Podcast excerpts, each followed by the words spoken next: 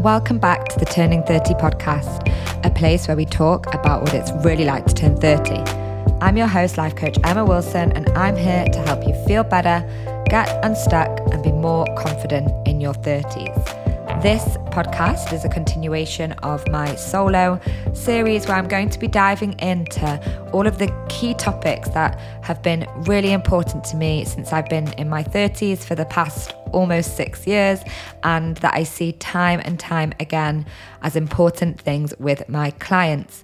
Now, this week's episode is a bit off the cuff. It's going to be talking all about my egg freezing journey. Now, I want to start the episode by giving a huge disclaimer. I am not a medical professional.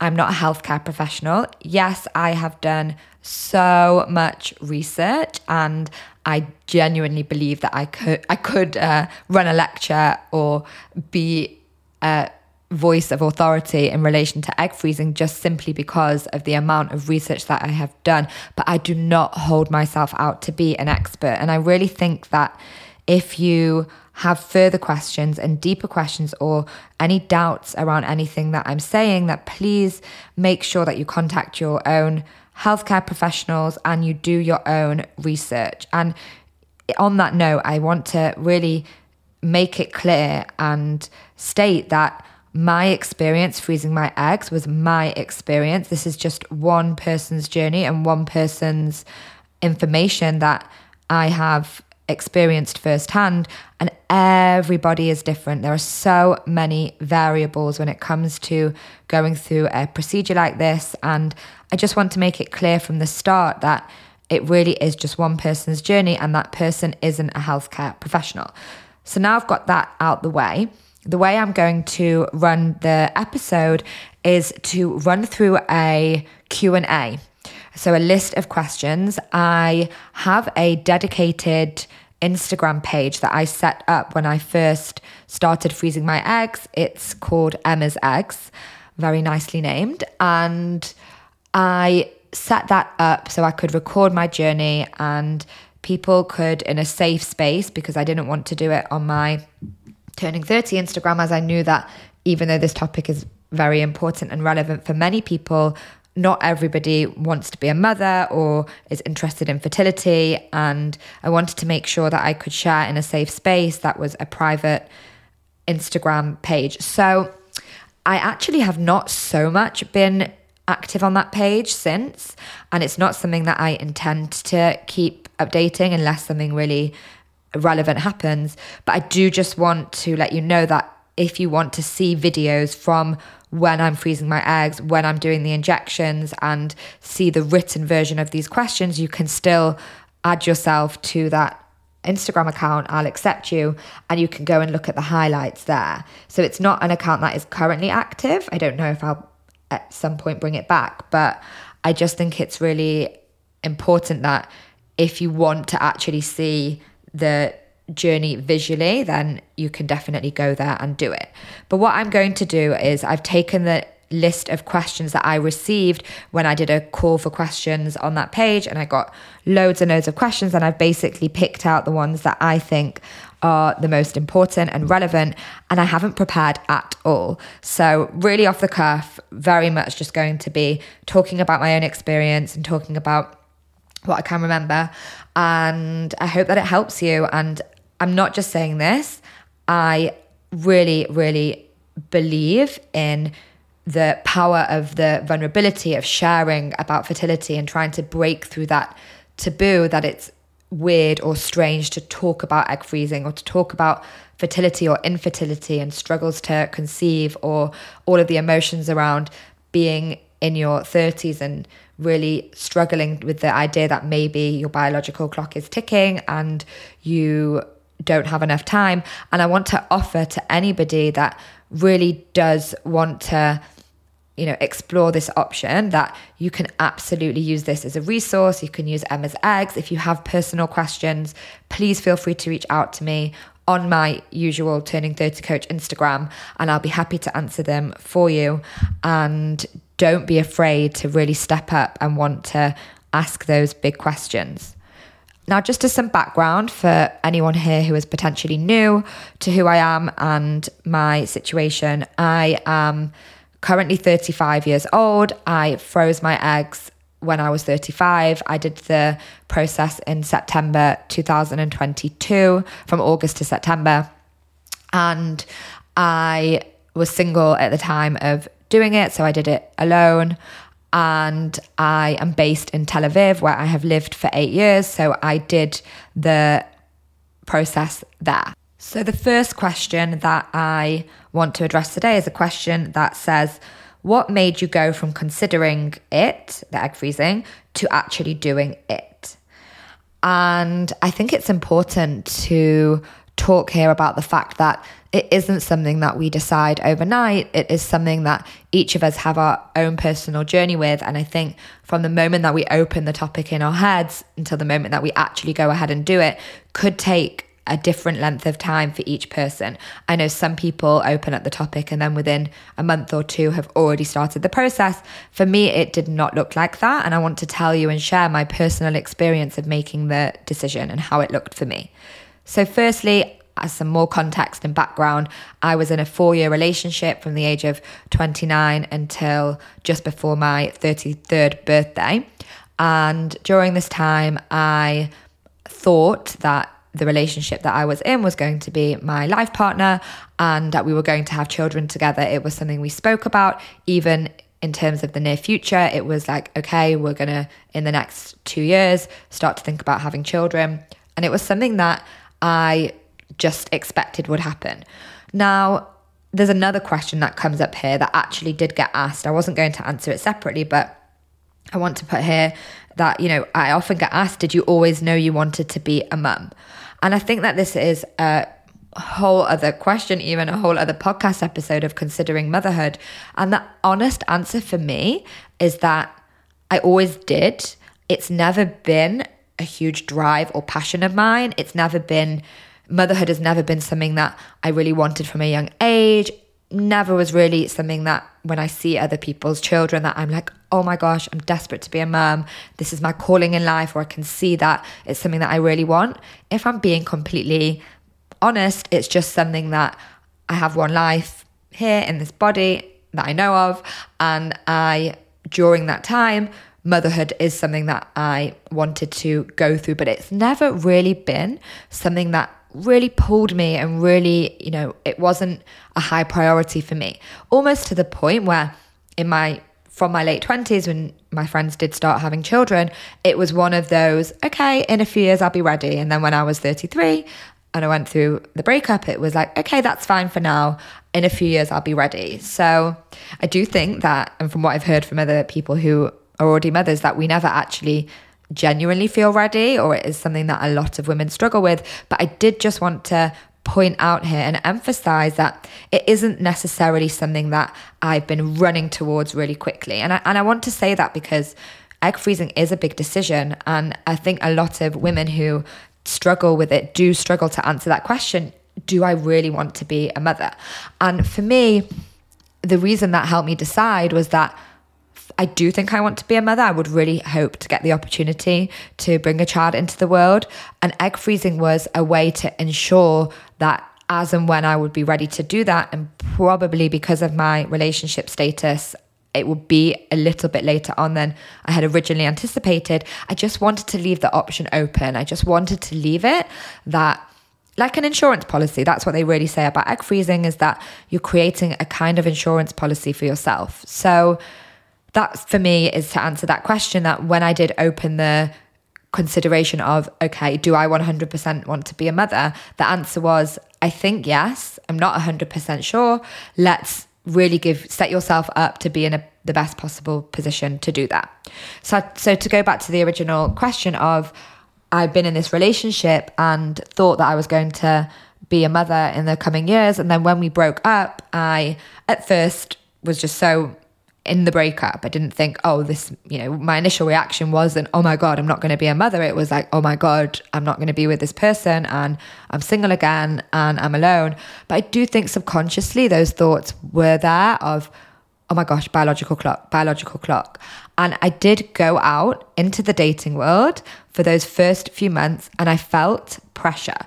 I genuinely felt that I was in a rush to meet the person, because when you do the maths, okay, if I'm going to meet the person now and I want to be with them for a year or two, and then I want to get engaged, and then we want to plan a wedding, and then I want to get pregnant, and it might take a while. And when you do that really scary backwards maths, it makes you feel panicked. And I think at first it was very subconscious, but after a couple of months, I realized that I was dating in a way that I was interviewing a future life partner, and it wasn't healthy. It felt stressful. It felt pressured. And I can't remember specifically who or what conversation was had, but I started to think about, okay, what are my fertility options? And a lot of women are speaking now about egg freezing, and it just kept coming up. And I actually do remember that it was during this time I was coaching my client Nikki, who was going through her egg freezing process, and we were talking about it in our coaching sessions. And we did a whole podcast episode earlier on in the podcast. It was about a year and a half ago where we talked about her egg freezing journey and she shared. So also to reference that, you can definitely go back and listen to Nikki's journey as well. But it was during those conversations and those coaching sessions that I became aware that, okay, Nikki is 1 year older than me and I also have this option. And then I decided to start researching and exploring. For me, everybody has different personality types and the way that they are, but I'm somebody who gets a bee in their bonnet, and if they want to know something about something, I'm like Googling and reading and researching. It didn't take over my life, but I did spend some time really getting to know the process and understanding. And then I found a podcast by Sophia Manikutz, who is a writer, who did a special podcast about her egg freezing journey at the age of 35 called Freezing Time. I really recommend that for anybody who also wants to explore this further, even further than this podcast episode. And from there, I just started to realize, okay, I do actually want to do it. And the first stop for me was to do the fertility MOT, which are the hormonal tests that you do.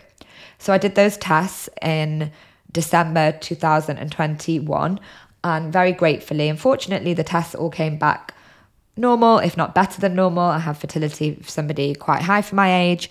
And I consulted with the doctor and also my GP and was told that I wasn't really in a rush. At this point, I was 33 and a half and I was about to set off on a solo traveling trip for a few months. And the doctor just said, let's talk about it when you get back, and there is no need to rush.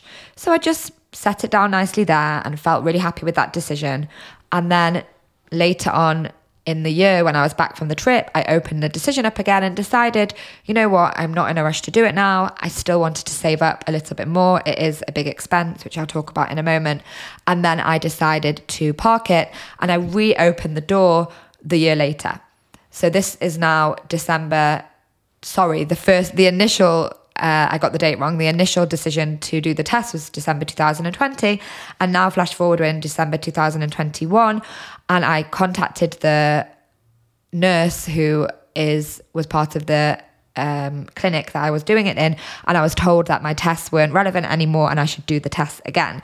So I did the fertility MOT one more time. And just so everyone knows what that MOT is, it's very country specific, I believe, but it was a series of blood tests, and it was also a vaginal scan of your ovaries to count the follicles, which are basically the houses that the eggs grow into, to see how many that you have. And these are the two tests that they do.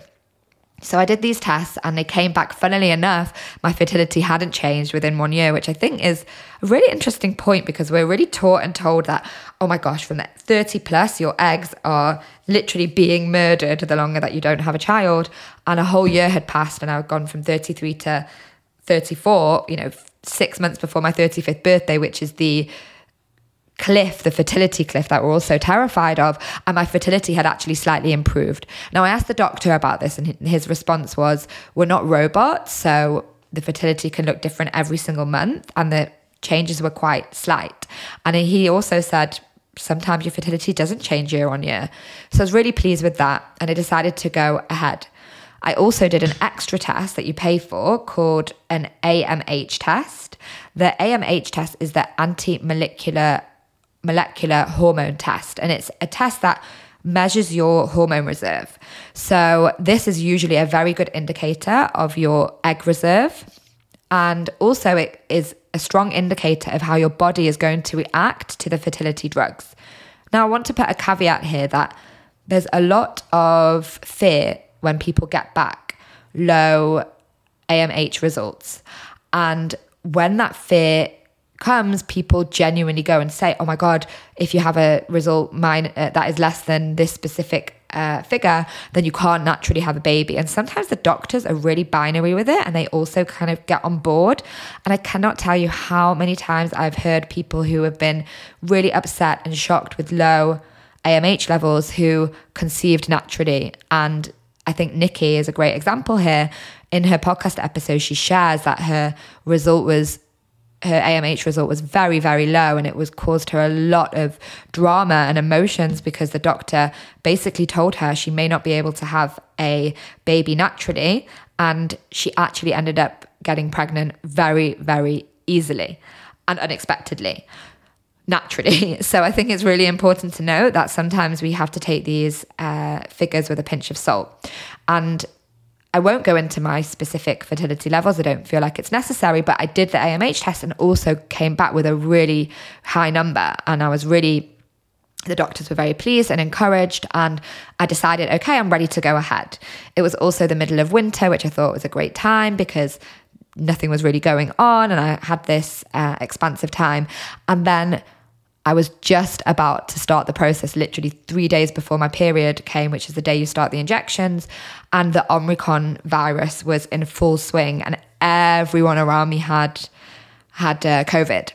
And I spoke to the doctors, and they told me that if I was to get COVID in the middle of doing the injections, then I wouldn't be allowed to have the surgery in the hospital, which I thought was just crazy because it's so expensive. And obviously you're putting your body through this turmoil, and I wouldn't be able to go ahead with it.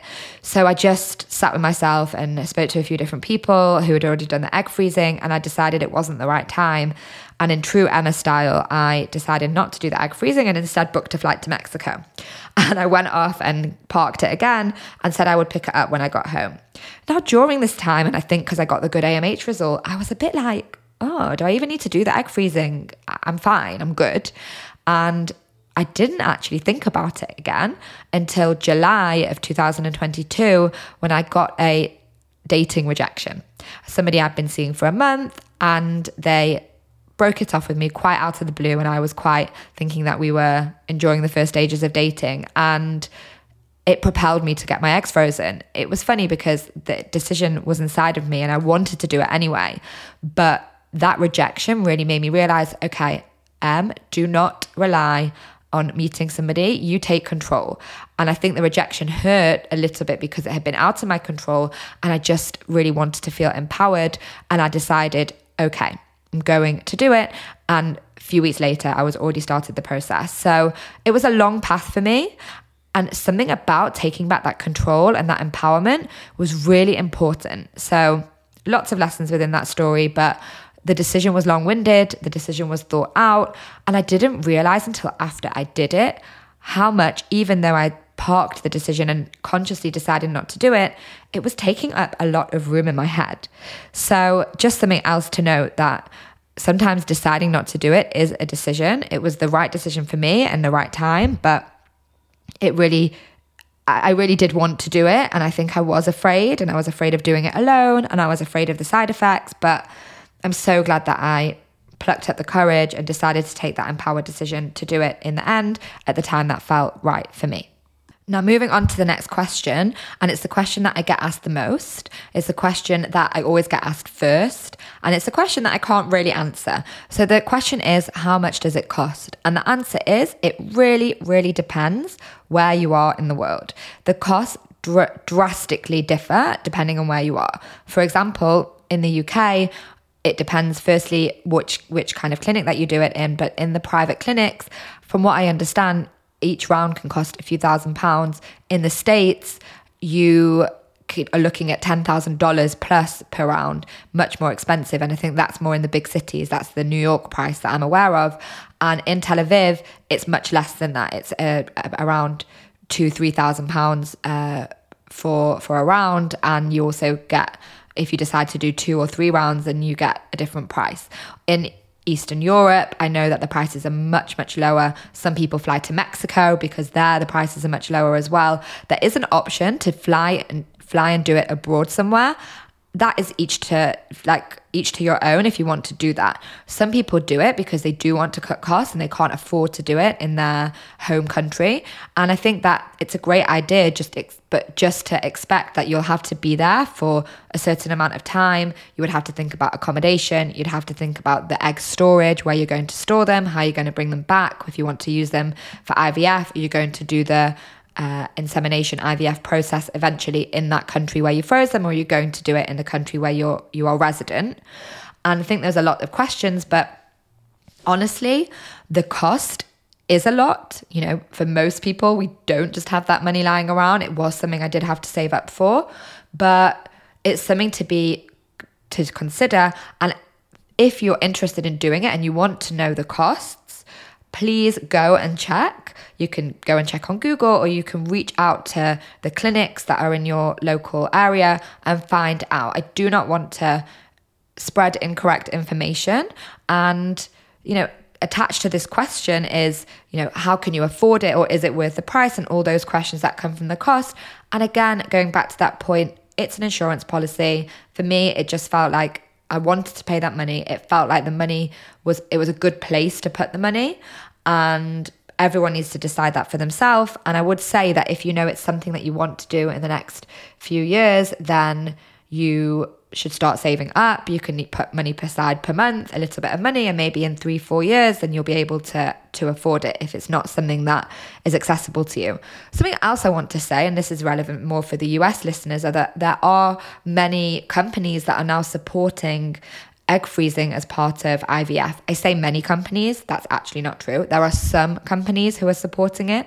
So I definitely would check. Also check with your health insurance provider if it's something that they're willing to subsidize. Here in Israel, it isn't something that they are. You can get the original fertility tests under your insurance. And then after that, it is an elective procedure. It's an elective surgery. So it's not covered under any insurance. But again, I don't want to give wrong information, and I think it's something that every person should research themselves. Next question is, what's the ideal age to freeze? And the answer is there isn't an ideal age. I would say pre-40. I know here you're not allowed to do it under over 40. I'm not actually sure if that's true, but there are some restrictions about age. And in America, I know from listening to the Freezing Time podcast that women are looking into it as young as 28, 29, 30. I don't think that there is an ideal age to freeze your eggs. For me, 35, being single and 35 felt like the right time. It felt like the time that I would want to insure myself and take responsibility for it. But I don't think there is a specific age.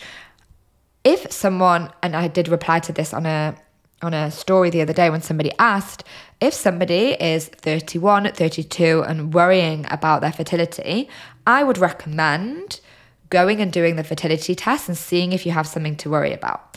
If the tests come back that your fertility levels are within the normal range, I personally wouldn't do it straight away. I would personally wait.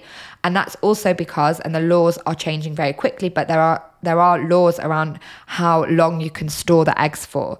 And I think that, again, very country dependent, but in the UK, for example, it's, I think, 10 years. So if you think that you can actually have IVF and have a baby until your mid to late 40s, you maybe wouldn't want to do the egg freezing process from your early 30s, your very early 30s. Now, doctors have different opinions to this. The doctors that I consulted with when I first decided to go on this egg freezing journey said to me, your eggs are getting less good quality and less in quantity every day of your 30s, not to be, you know, sound full of doom. But if you're going to do it in the end anyway, then you may as well do it as soon as possible. And that stuck with me a little bit because I had high fertility and the results, I thought, should I put it off? You know, I don't really want to take time out to do this. It's going to cost this chunk of money. Maybe I'll wait till I'm 37. And that was the reason that I did think, you know what? The doctor did say, if I'm probably going to do it in the end anyway, I should just do it sooner rather than later. So again, no ideal age, whatever feels right for you. I think 34, 35, 36, 37, those are the ages that most frequently I see women freezing their eggs. But again, if you're even past that age and you want to do it, please go and check and see if it's possible for you. Now, the next question is, how do you start the journey? And I think I've alluded to that quite a lot in here. And I think the first step, once you've decided and you've gone through the process of saying, yes, I want to do it, is to go and do the fertility MOT tests. And again, country dependent, how much they cost, whether they're included in your health insurance, but go and get the results and then go and see from there how you want to do it. If you want to start it immediately or if you have a reason to wait. And that's basically very simple how the journey starts. You go, you do the tests, and then if you say, okay, I'm ready to do it now, let's just say you've got the test results, everything's come through, you've had the scans, everything's normal, you're ready to go ahead, then you'll be waiting for your next period because you start the injections, the egg freezing process where you're actually putting the fertility drugs, the hormones in your body the first day that you get your period, the first or the second day. Actually, that's not true. It's within the first 2 days of your period. And I think now let's make this question as a segue into the process itself. Okay, so what actually is the process? How long does it last? And all the questions around that. So I'm just going to share it from my personal journey and what happened with me. So I got my period. I called the nurses to tell them. They told me the next morning and they would do a blood test. So what's happening when you do the process is that you're putting the medication, the drugs, I'm going to actually just from now on call it the hormones, into your body, and they're monitoring the levels of the hormones, the reaction of your body via blood tests. So you go regularly to go and check your blood to see how those hormones have been taken in by your body, and then you also at the same time are being monitored by monitoring the follicles, the egg follicles, and that's by the intravaginal scan, which is when you go to have, you know, if you go to have a smear test, and sometimes they do the scan from the inside with the dildo style scan, don't know what you call it, machine, contraption, and basically you have that, and with that they're counting your egg response to the drugs, to the hormones. And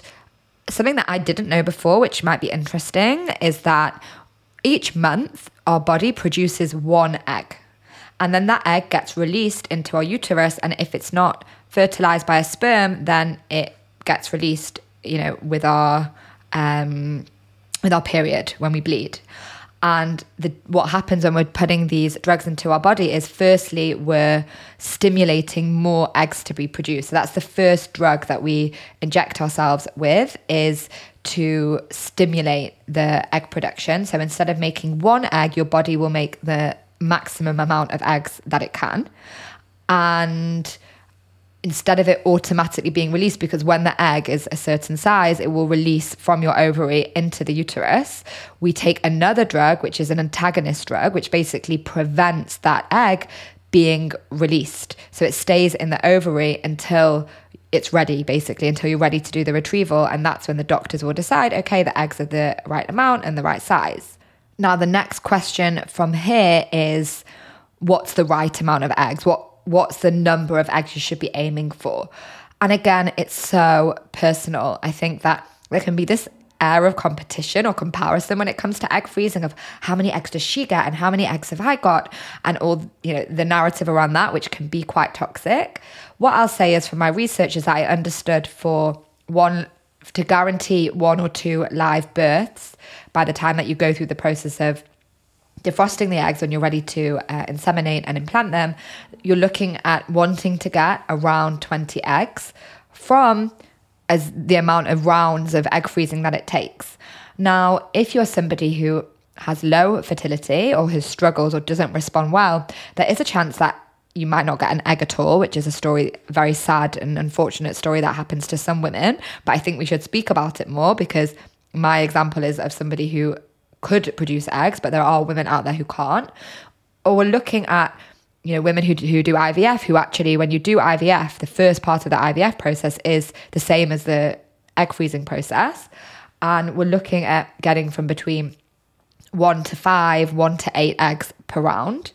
And anything, you know, higher than 10 or above is seen to be very good. And again, it really depends on the person, but for most women who are 30, around the age of 35, from what I understood, it's normal to do 2 or 3 rounds of egg freezing to get 20 plus eggs in the freezer. So, you know, obviously the more the better. And I won't lie to you and tell you that I didn't get caught up on the egg numbers. I absolutely did. And when you go in and they're monitoring you and following how many eggs are being produced, there was that constant feeling of, okay, I want more. But it's really important to mention that each woman will produce a different amount of eggs, completely depending on so many different factors, mostly being fertility levels, age, and response to the medication. So I digressed a little bit, which we can see happening because I'm doing this so off the cuff and not structured. But I want to go back to, you go in to have your monitoring from the first day of your period, and then basically you inject the follicle stimulating hormone, the egg stimulating hormone. And for me, that was a drug called Gonal-F. And it's like a pen. And you do the injections, and you do them in your stomach area. I know for some people, they also do it in their legs. I heard people who are doing IVF do it in different areas. But for me, and for most people I know who did egg freezing, we did it in our stomach. So you basically find a spot on your stomach. I used an ice cube to just numb the area a little bit.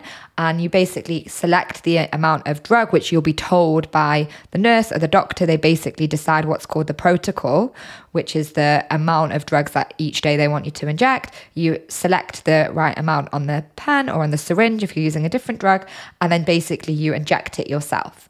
Now, I've had so many questions of, was it really hard? Did it hurt? The injections, how did you cope? Are you scared of needles? Listen, it isn't pleasant for most of us, unless we, you know, have had diabetes and we've got used to injecting ourselves with something in the past for a health condition. It's very rare that we'll know what it's like to inject ourselves. And this was the strangest part for me, is that the nurse explained you how to do it in a few minutes. And then it's like, okay, bye, go home and do it. It was really confronting. I'm not scared of needles. I really don't like them.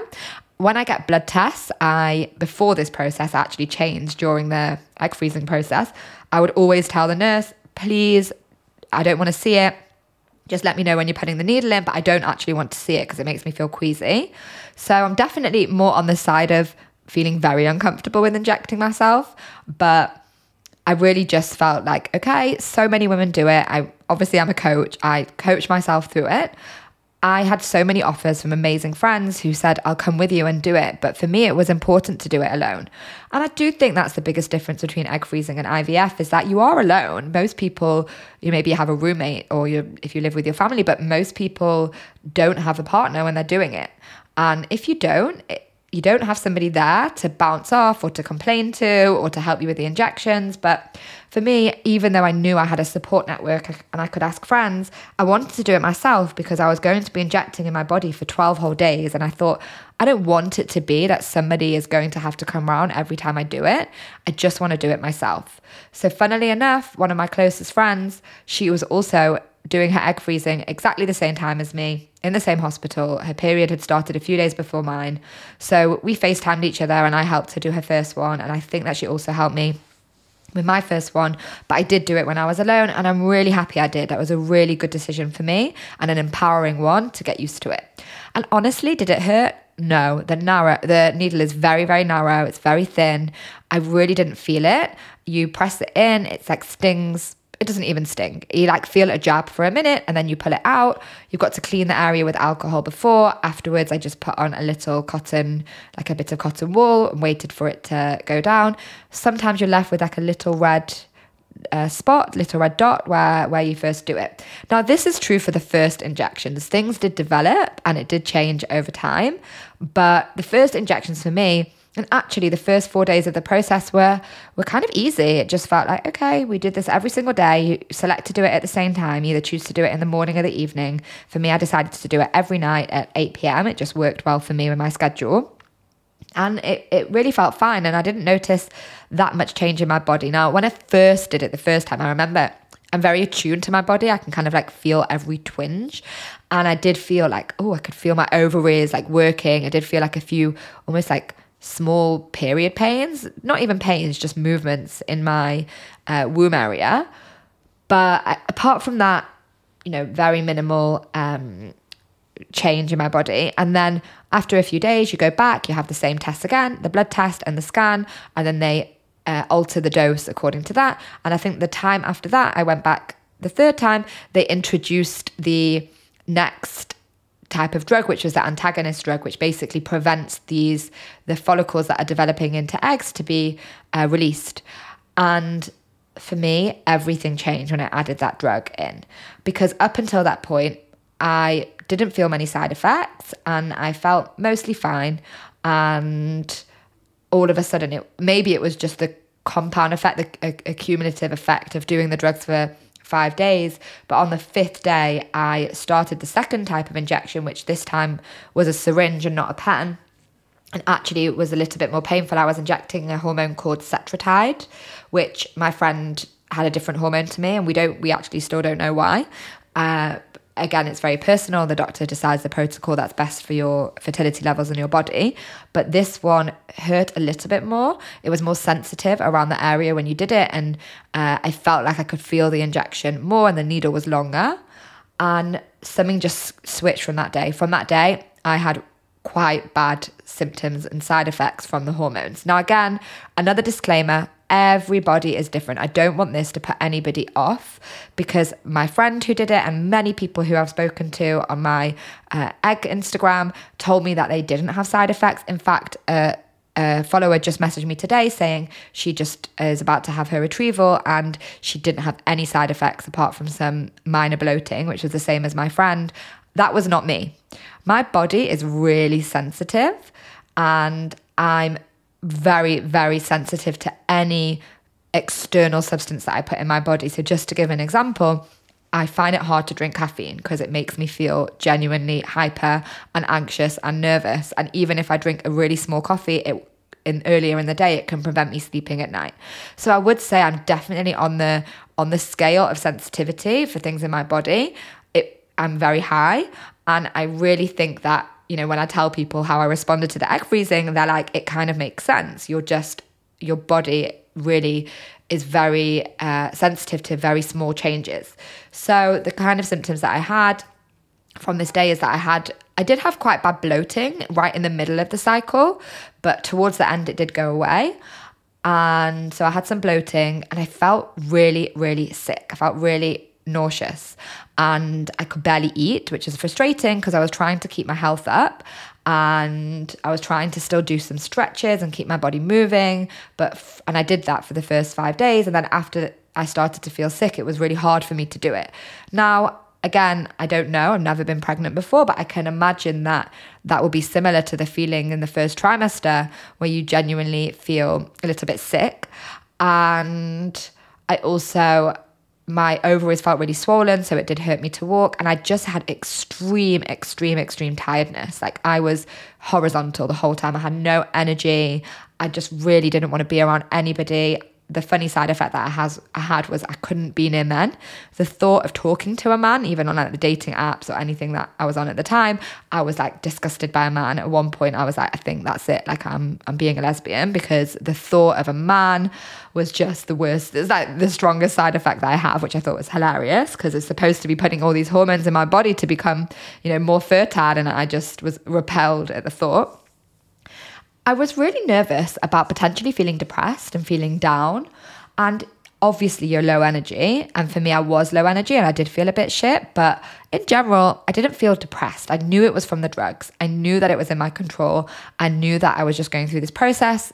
I knew it would be over soon, so it wasn't, all doom and gloom. It was, for me, very, very, very physical. It just felt like my body was just going through something strange.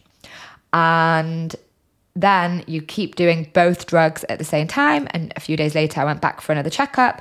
It was at this point that they told me that I had 13 eggs, which is a really high number, but for considering my fertility levels, they had expected more at this point. And the eggs that they had, most of them weren't big enough, which is very typical me because I'm small, I'm short, I'm a small person. I always was the smallest in the class. And I was like, typical that my eggs are too small. And they said, the nurses told me that I would really need the eggs to grow quite significantly in the last few days. And they told me that it was very likely I would have to do a second round. Now at this point, I was really, one part I knew I was going to probably do a second round, but on the other hand, I felt so physically bad that I had already decided I don't want to do one. So I was very upset this day, and obviously from the hormones as well, and I did have a little cry. And then I started to really practice gratitude that I had 13 eggs and that some women don't get any eggs, and managed to recenter myself. And then every single evening for that week, I didn't have any plans during this time. I genuinely just stayed inside on the sofa watching things and reading. I would massage my womb area, my ovaries, and I would really doing the mindset work. I had affirmations, making my eggs as big as possible. And I, some people think it's woo-woo and some people don't believe in it, but for me, I do. And I was really trying to do meditations and connect with my body. And I was saying, okay, come on, your body can do this. Your body can do this. And then what happens is when the doctor decides that you have enough eggs, they give you the trigger shot. So the trigger shot is basically the injections that you do of a drug that releases all of the eggs that you've produced into your uterus, ready for the retrieval. I was terrified because I'd heard, I don't know where I'd read it, somebody fainted when they did it, you get really bad pains, imagine all those eggs being released. And honestly, nothing happened. I did the injection and pretty much felt the same as I had been feeling. No crazy side effects. And you do the injection at a really specific time, depending on when they booked you in for the retrieval. So it has to be 36 hours before. So I did the injection at the time. And then the next day, I took the day off work. I was at this point feeling very sensitive and very tender, really struggling to walk the dog. That was my hardest thing. Poor Chica, I got very chubby whilst I was doing my egg freezing process because I barely was able to exercise her. And then I went for the retrieval 36 hours later. It was an early morning appointment. And I had the eggs taken out. Now, questions coming up here are, how long do you usually do the injections for? And again, it's really specific to your body. It can be anywhere from 10 to 14 days of injections. I think I injected for 11 or 12 days before I had the retrieval. Again, it really depends. If your eggs are already ready to come out, they'll cut it short. If you need a few more days of drugs, they'll also extend it. So it really is very specific. Now, the egg retrieval process is also very country dependent, which I only realized when I started sharing my journey with people on Instagram, that some countries do it where you are under local anesthetic. Here in Israel, it's a general anesthetic, so you go under. And I know in the UK, it's a special type of general anesthetic, which is quite light. So again, check with your healthcare provider, your fertility centre, what it is for you. But for me, it was a scheduled general anesthetic, and the procedure is basically done. They vacuum through your vagina the eggs out. And, the eggs are tiny. They're like millimetre radius. You can't see them with the eye. So when it says vacuum them out, it sounds more scary than it is. And the surgery went really well. I was a little bit nervous. I hadn't been put under since I had my tonsils taken out when I was in my 20s.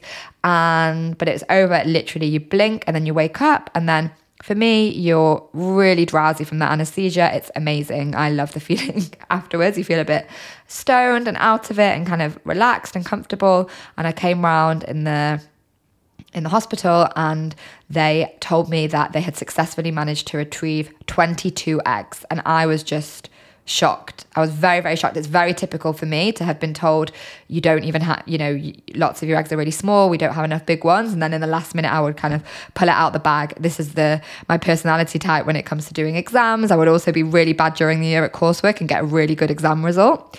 So I kind of laughed to myself when I got told the result. Now, what happens is not all of the eggs that you retrieve are frozen because some of them can get damaged from the retrieval, and they need to basically check. Now, you can't check egg quality. You can only check, they can check if they're viable or not, but they don't know if they're good eggs. The only way to know if eggs are good quality is to already mix them with sperm. And this is another question I get asked a lot, is that are you going to freeze eggs, just eggs, or embryos? And an embryo is the fertilized with sperm. Because when you freeze embryos, you can already see if the egg is viable or not.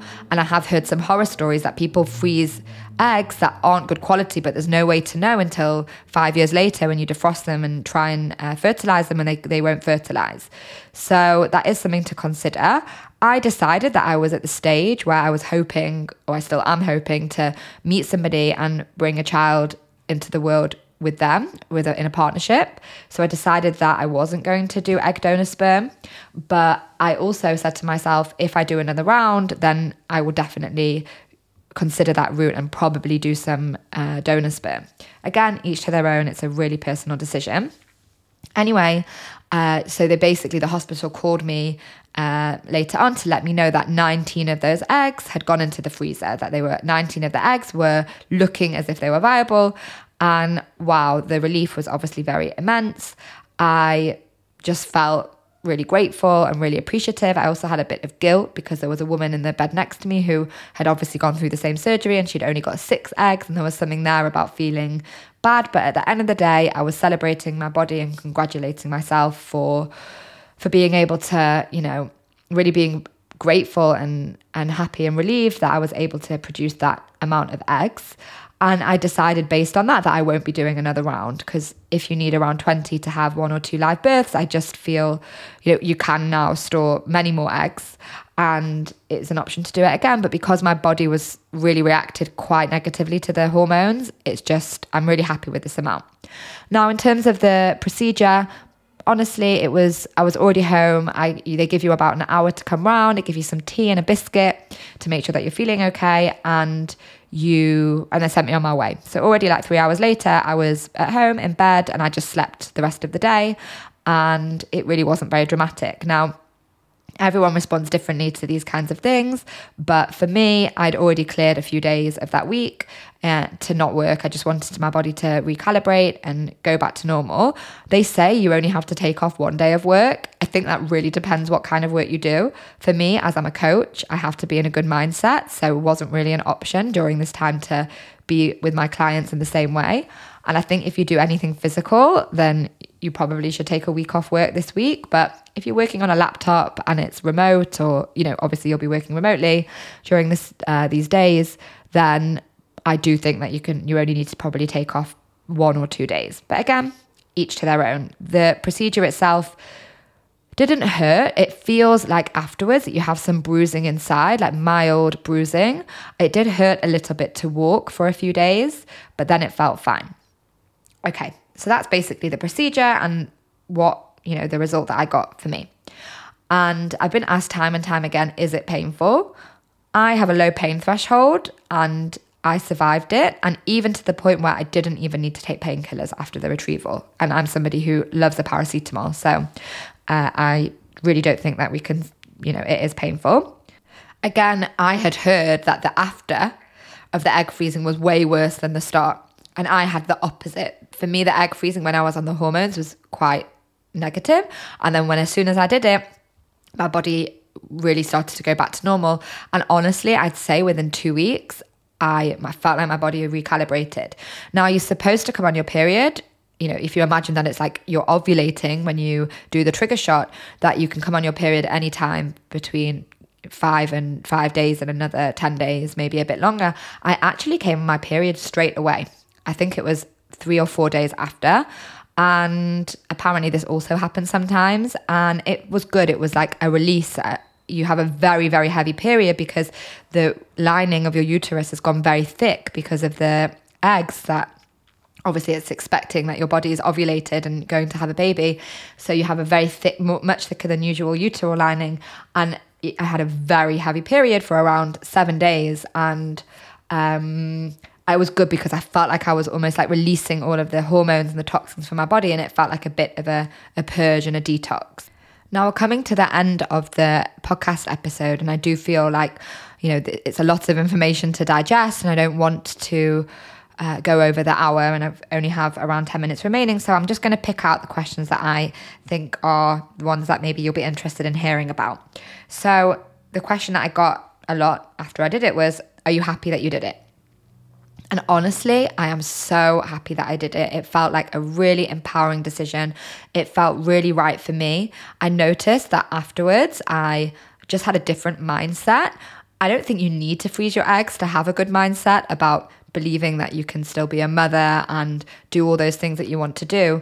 But something about taking this decision and putting those eggs in the freezer just gave me a huge sense of relief. And, you know, to answer the question in short, I'm really, really grateful for myself 6 months ago who got that rejection from that guy and then took that rejection and made it into this redirection, which was to freeze my eggs. So yes, I'm really, really happy I did it. And even though it was a little bit hard for around 2 weeks, I'm very grateful that I did. Another question that I got is, are you telling men that you date about the fact that you're doing it? And I think there's a whole conversation here around this, but the short answer is I did. I didn't lead with it. It wasn't like, hi, I'm Emma, I'm freezing my eggs, even though if they checked my Instagram, they would, that's exactly what they would see. But I felt like it was important, and I'm a huge believer, and I want to be breaking the taboo about talking about fertility, not just amongst women, but amongst everyone. And I thought it was important. So I did, when I was about to consider it, when I started doing the tests, I did tell men, not every man, just if I felt comfortable with them and if I felt like it came up in conversation, or if they asked if I wanted children, then I would mention about freezing eggs. And when I was doing it, I stopped dating for those for that month. It was just not a priority for me. As I mentioned before, I hated men.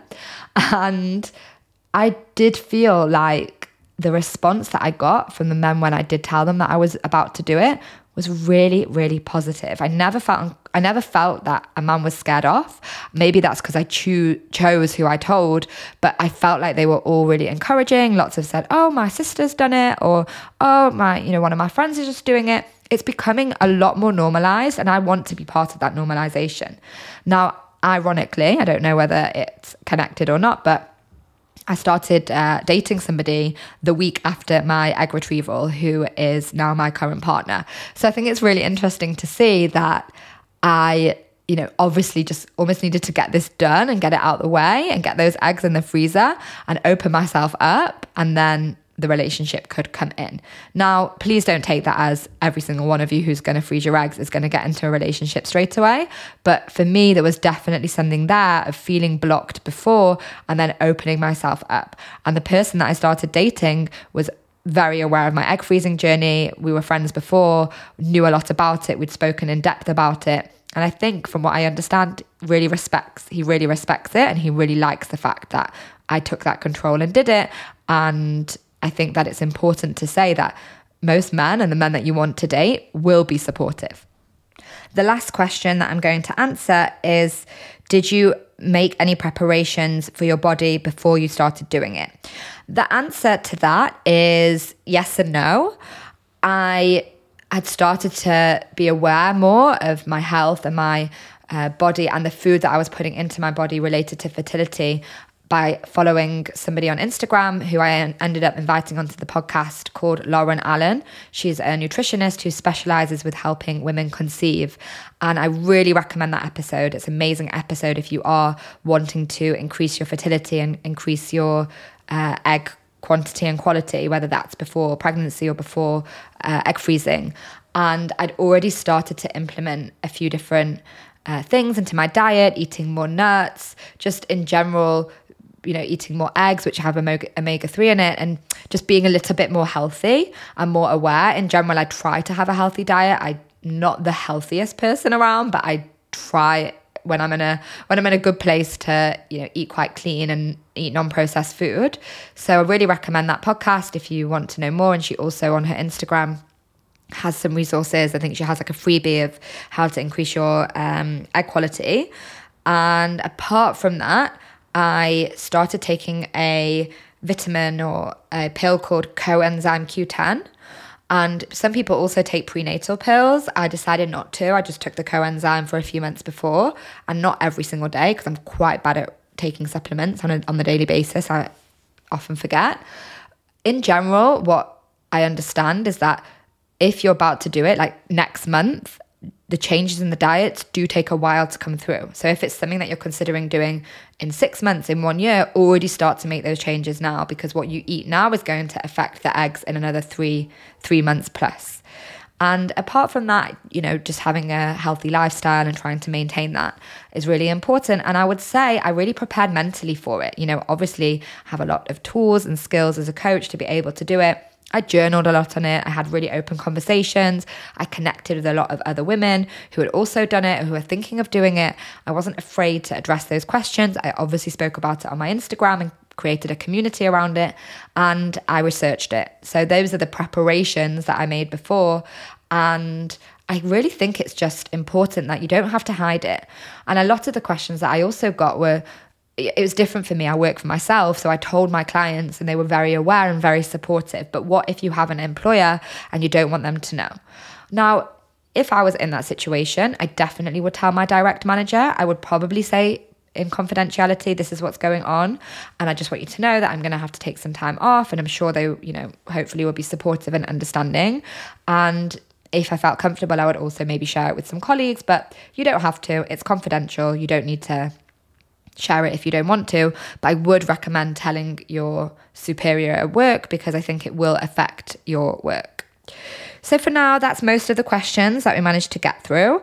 I hope I haven't missed anything. I do want to just remind you that, again, this is my individual journey, my unique body and my unique age and location and fertility levels and all of those things. So please take everything I've said with a pinch of salt, and it's not gospel. And if you do have any questions, I really urge you to reach out to me. I am more than happy to respond. And it's been a real pleasure sharing my story, and actually very therapeutic. And I really, really, really, three reallys, care about this cause. I think that I really want it to be spoken about more. So this episode is really important to me. If you agree and you also think this episode and this topic is important, please share it. Share it with any friends that you know who have considered egg freezing or who you've spoken to about it. And please rate and review the podcast. And let's get this message of taking control of our fertility in our 30s out to as many people that we can. And I'll see everybody on the podcast next week.